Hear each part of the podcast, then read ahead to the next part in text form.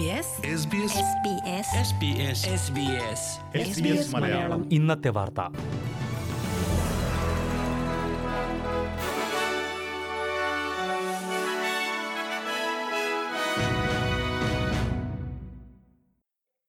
നമസ്കാരം.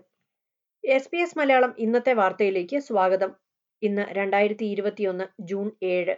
ഇന്നത്തെ വാർത്ത വായിക്കുന്നത് സൽവി മനീഷ്. നാടുകടത്തൽ ഭീഷണി നേരിടുന്ന തമിഴ് കുടുംബത്തിലെ ഇളയ കുട്ടിയെ ചികിത്സയ്ക്കായി ക്രിസ്മസ് ഐലൻഡിൽ നിന്നും പെർത്തിലേക്ക് മാറ്റി. ഓസ്ട്രേലിയയിൽ ജനിച്ച തരുണിക്കയ്ക്കാണ് രക്തത്തിൽ അണുബാധയുണ്ടെന്ന സംശയത്തെ തുടർന്ന് പെർത്തിലെ ആശുപത്രിയിലേക്ക് മാറ്റിയത്. ക്രിസ്മസ് ഐലൻഡിലായിരിക്കെ മെയ് ഇരുപത്തി അഞ്ച് മുതൽ മൂന്ന് വയസ്സുകാരി തരുണിക്കയ്ക്ക് കഠിനമായ പനി ഛർദി തുടങ്ങിയ അസ്വസ്ഥതകൾ ഉണ്ടായിരുന്നുവെന്നും കുട്ടിയെ ആശുപത്രിയിൽ എത്തിക്കാൻ ഏറെ നേരം കാത്തിരിക്കേണ്ടി വന്നുവെന്നും അമ്മ പ്രിയ പറഞ്ഞു. കുട്ടിക്ക് സെപ്റ്റിസീമിയ ആണെന്നാണ് കരുതുന്നതെന്നും പ്രിയ പറഞ്ഞു. കുട്ടിക്ക് അസുഖം കൂടിയതോടെ തരുണിക്കയെയും അമ്മയെയും ക്രിസ്മസ് ഐലൻഡിൽ നിന്ന് വിമാനത്തിൽ വെസ്റ്റേൺ ഓസ്ട്രേലിയയ്ക്ക് കൊണ്ടുപോവുകയായിരുന്നുവെന്ന് കുടുംബത്തിന്റെ അഭിഭാഷക കാരീന ഫോർഡ് പറഞ്ഞു. കുട്ടിക്ക് അസുഖം കുറയാത്തതിനെ തുടർന്ന് ഡോക്ടർമാരുടെയും മറ്റും ശ്രദ്ധയിൽപ്പെടുത്തുകയും ക്രിസ്മസ് ഐലൻഡ് ആശുപത്രിയിൽ തന്നെ കുട്ടിയെ കൊണ്ടുപോകാമെന്ന് ആദ്യം തീരുമാനിക്കുകയും ചെയ്തു. എന്നാൽ കുട്ടിയുടെ സുരക്ഷ കണക്കിലെടുത്താണ് പെർത്തിലേക്ക് മാറ്റിയത്. നോർത്തേൺ ടെറിട്ടറിയിൽ പതിനാറ് വയസ്സിന് മേൽ പ്രായമായവർക്ക് കോവിഡ് വാക്സിനേഷൻ നൽകുമെന്ന് മുഖ്യമന്ത്രി മൈക്കിൾ ഗണ്ണർ അറിയിച്ചു. നിലവിൽ ആലിസ് സ്പ്രിംഗ്സ് കാത്തറിൻ ഉൾപ്പെടെ ടെറിട്ടറിയുടെ ഉൾപ്രദേശങ്ങളിലുള്ള പതിനാറ് വയസ്സിന് മേൽ പ്രായമായവർക്ക് മാത്രമേ വാക്സിൻ സ്വീകരിക്കാൻ കഴിയൂ. എന്നാൽ ഡാർവിൻ പാമസ്റ്റോൺ പ്രദേശങ്ങളിലുള്ള പതിനാറ് വയസ്സിന് മേൽ പ്രായമായവർക്കും ഉടൻ വാക്സിനേഷൻ സ്വീകരിക്കാം. ഇതുവഴി അറുപതിനായിരത്തിലേറെ ടെറിട്ടറിക്കാർക്ക് വാക്സിനേഷൻ സ്വീകരിക്കാൻ കഴിയുമെന്ന് മൈക്കിൾ ഗണർ അറിയിച്ചു. ടെറിട്ടറിയിൽ നല്ലൊരു ശതമാനം ആദിമവർഗ സമൂഹത്തിൽപ്പെട്ടവരുണ്ട്. ഇതുകൂടി കണക്കിലെടുത്താണ് ഈ തീരുമാനമെന്ന് മുഖ്യമന്ത്രി വ്യക്തമാക്കി. ഈ വർഷം അവസാനത്തോടെ ടെറിട്ടറിയിലുള്ള എല്ലാവർക്കും വാക്സിനേഷൻ നൽകാൻ കഴിയുമെന്നാണ് പ്രതീക്ഷിക്കുന്നതെന്നും അദ്ദേഹം പറഞ്ഞു. ടെറിട്ടറിയിലുള്ള പതിമൂവായിരത്തിലേറെ പേർ ഇതുവരെ വാക്സിനേഷൻ സ്വീകരിച്ചു കഴിഞ്ഞു.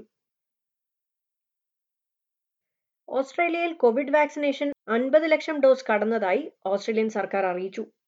വാക്സിനേഷൻ നിരക്കിൽ കാര്യമായ വർധനവാണ് ഉണ്ടായതെന്നും നാളെ മുതൽ നാൽപ്പത് വയസ്സിന് മേൽ പ്രായമുള്ള എല്ലാവർക്കും വാക്സിൻ നൽകുമെന്നും സർക്കാർ അറിയിച്ചു. വിക്ടോറിയയിലെ പുതിയ കോവിഡ് ബാധ കൂടുതൽ വ്യാപകമാകുന്നതോടെ ഓസ്ട്രേലിയയിൽ കോവിഡ് വാക്സിനേഷൻ നിരക്ക് കാര്യമായ തോതിൽ ഉയരുകയാണെന്നാണ് സർക്കാർ അറിയിച്ചത്.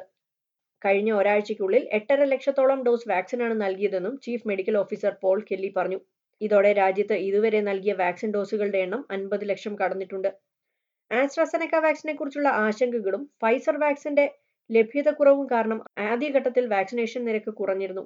എന്നാൽ കഴിഞ്ഞ ഒൻപത് ദിവസം കൊണ്ട് പത്തു ലക്ഷം ഡോസ് വാക്സിനാണ് നൽകിയതെന്ന് അദ്ദേഹം വ്യക്തമാക്കി.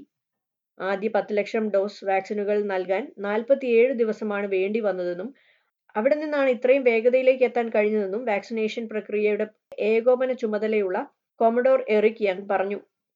ഏപ്രിൽ ആദ്യ വാരത്തോടെ നാൽപ്പത് ലക്ഷം ഡോസ് വാക്സിൻ നൽകണമെന്നായിരുന്നു സർക്കാർ ലക്ഷ്യമിട്ടിരുന്നത്. എന്നാൽ മെയ് അവസാന വാരം മാത്രമാണ് ഇതിലേക്ക് എത്താൻ കഴിഞ്ഞത്.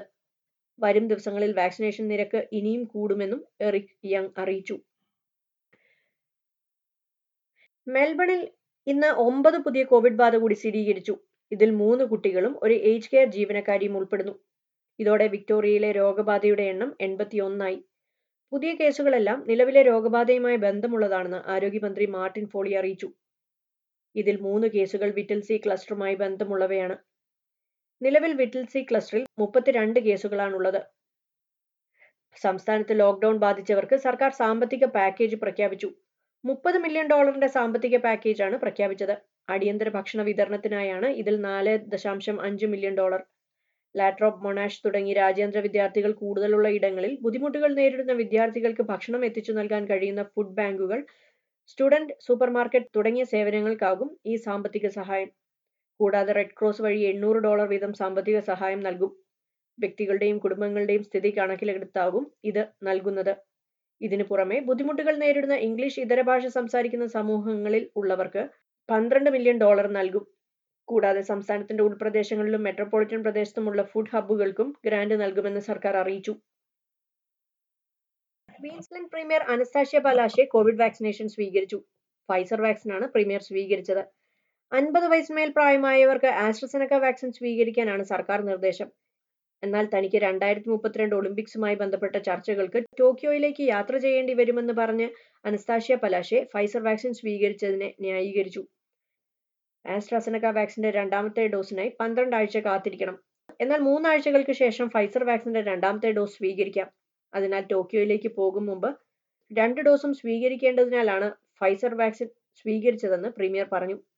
സംസ്ഥാനത്ത് പതിനേഴായിരത്തി മുപ്പത്തിരണ്ട് വാക്സിൻ ഡോസുകൾ നൽകി കഴിഞ്ഞതായി ആരോഗ്യമന്ത്രി യുവറ്റ് ഡാത്ത് അറിയിച്ചു.